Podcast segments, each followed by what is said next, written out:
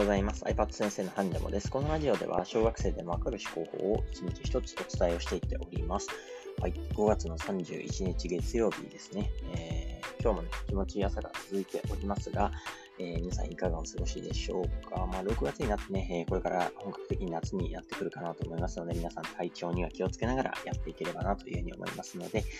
えー、ちょっと大変な世の中ですが、頑張っていきましょう。はい。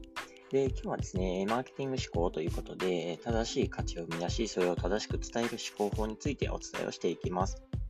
まあ、最近マーケティングって聞くことが非常に増えたかなと思っているんですけれども、えー、要はまあそれだけですね、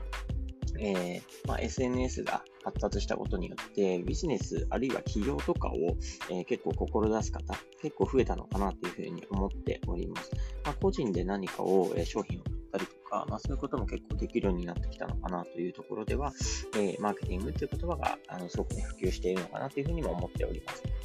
でですね、ただこのマーケティングって一体何かっていうことなんですけど、まあ、なかなかね、説明するのが難しいんですが、えー消費者のニーズを理解し、そのニーズを満たすための価値を創出、伝達、提供することで、顧客を獲得、育成する技術のことですというふうに、えー、なっていたりするんですよね。まあ、要はあのビジネス全般を指していることが非常に多いです。で、えー、前回のですね、思考法でビジネスモデル思考っていうのをお伝えしてきたんですけれども、それに関しては誰に何をどのような収益構造で届けるのか、まあ、これらを考えるのが特徴的だったんですけど、マーケティング思考はこれに加えて、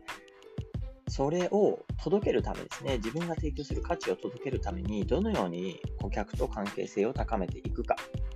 これを重視する考え方が、マーケティングな思考法というふうに考えてもらえたらいいかなというふうに思います。で今日はこのマーケティング思考をポイント5つに絞ってですね、お伝えをしていきたいかなと思います。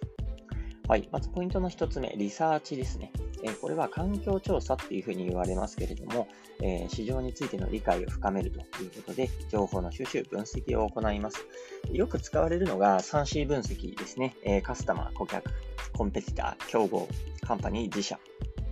この3つについてですね、え、調査を行います。ま、市場の動向や各社の強み、あるいは戦略なんかを分析して、行っていくものですね。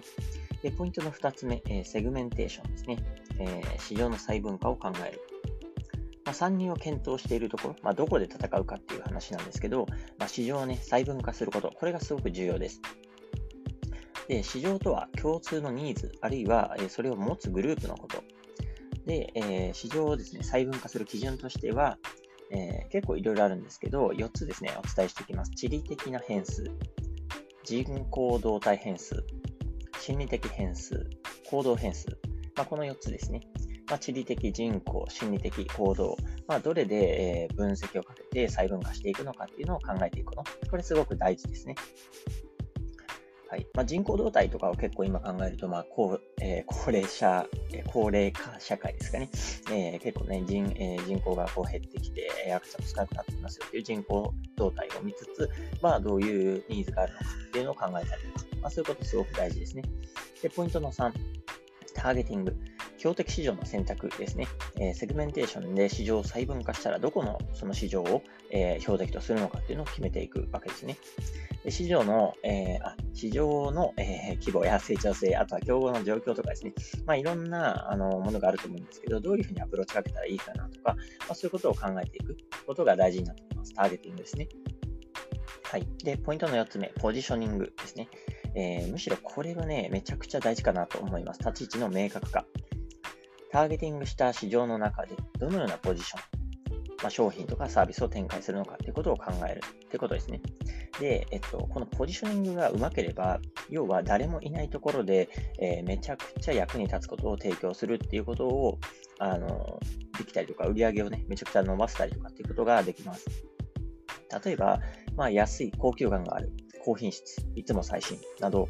まあ、どのような特徴によって顧客に認識してもらうかということがすごく大事になってきます。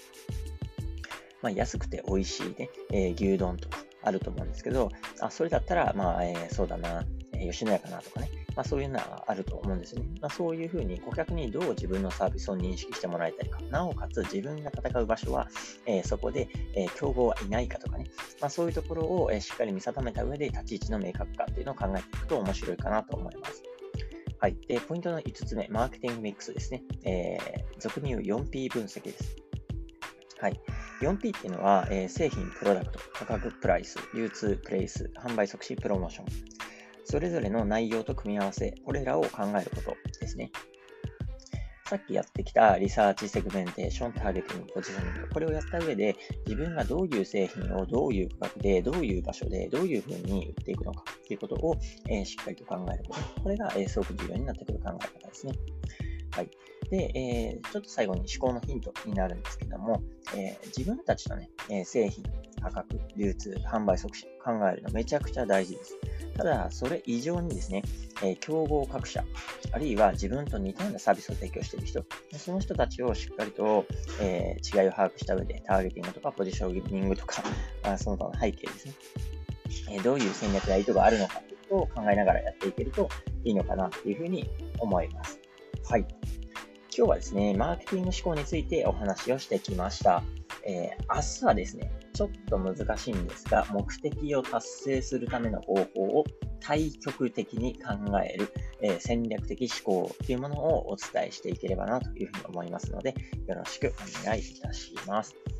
はい。ちょっと長くなってしまいましたが、えー、マーケティング思考ですね。えー、まあ、単純に、えどういう人がどういうことに困っていて、どういう商品をどこでだったら買うかなっていうのを考えるっていうような思考法ですね。えこれが分かると、あの、本当にえ世の中に売っているもの、あるいは CM の内容だったりだとか、見えるものが、え見え方も変わってくるかなと思いますので、ぜひお試しいただけたらと思います。はい。では本日はこれで以上になります。皆さん仕事頑張っていきましょう。それでは、バイバイ。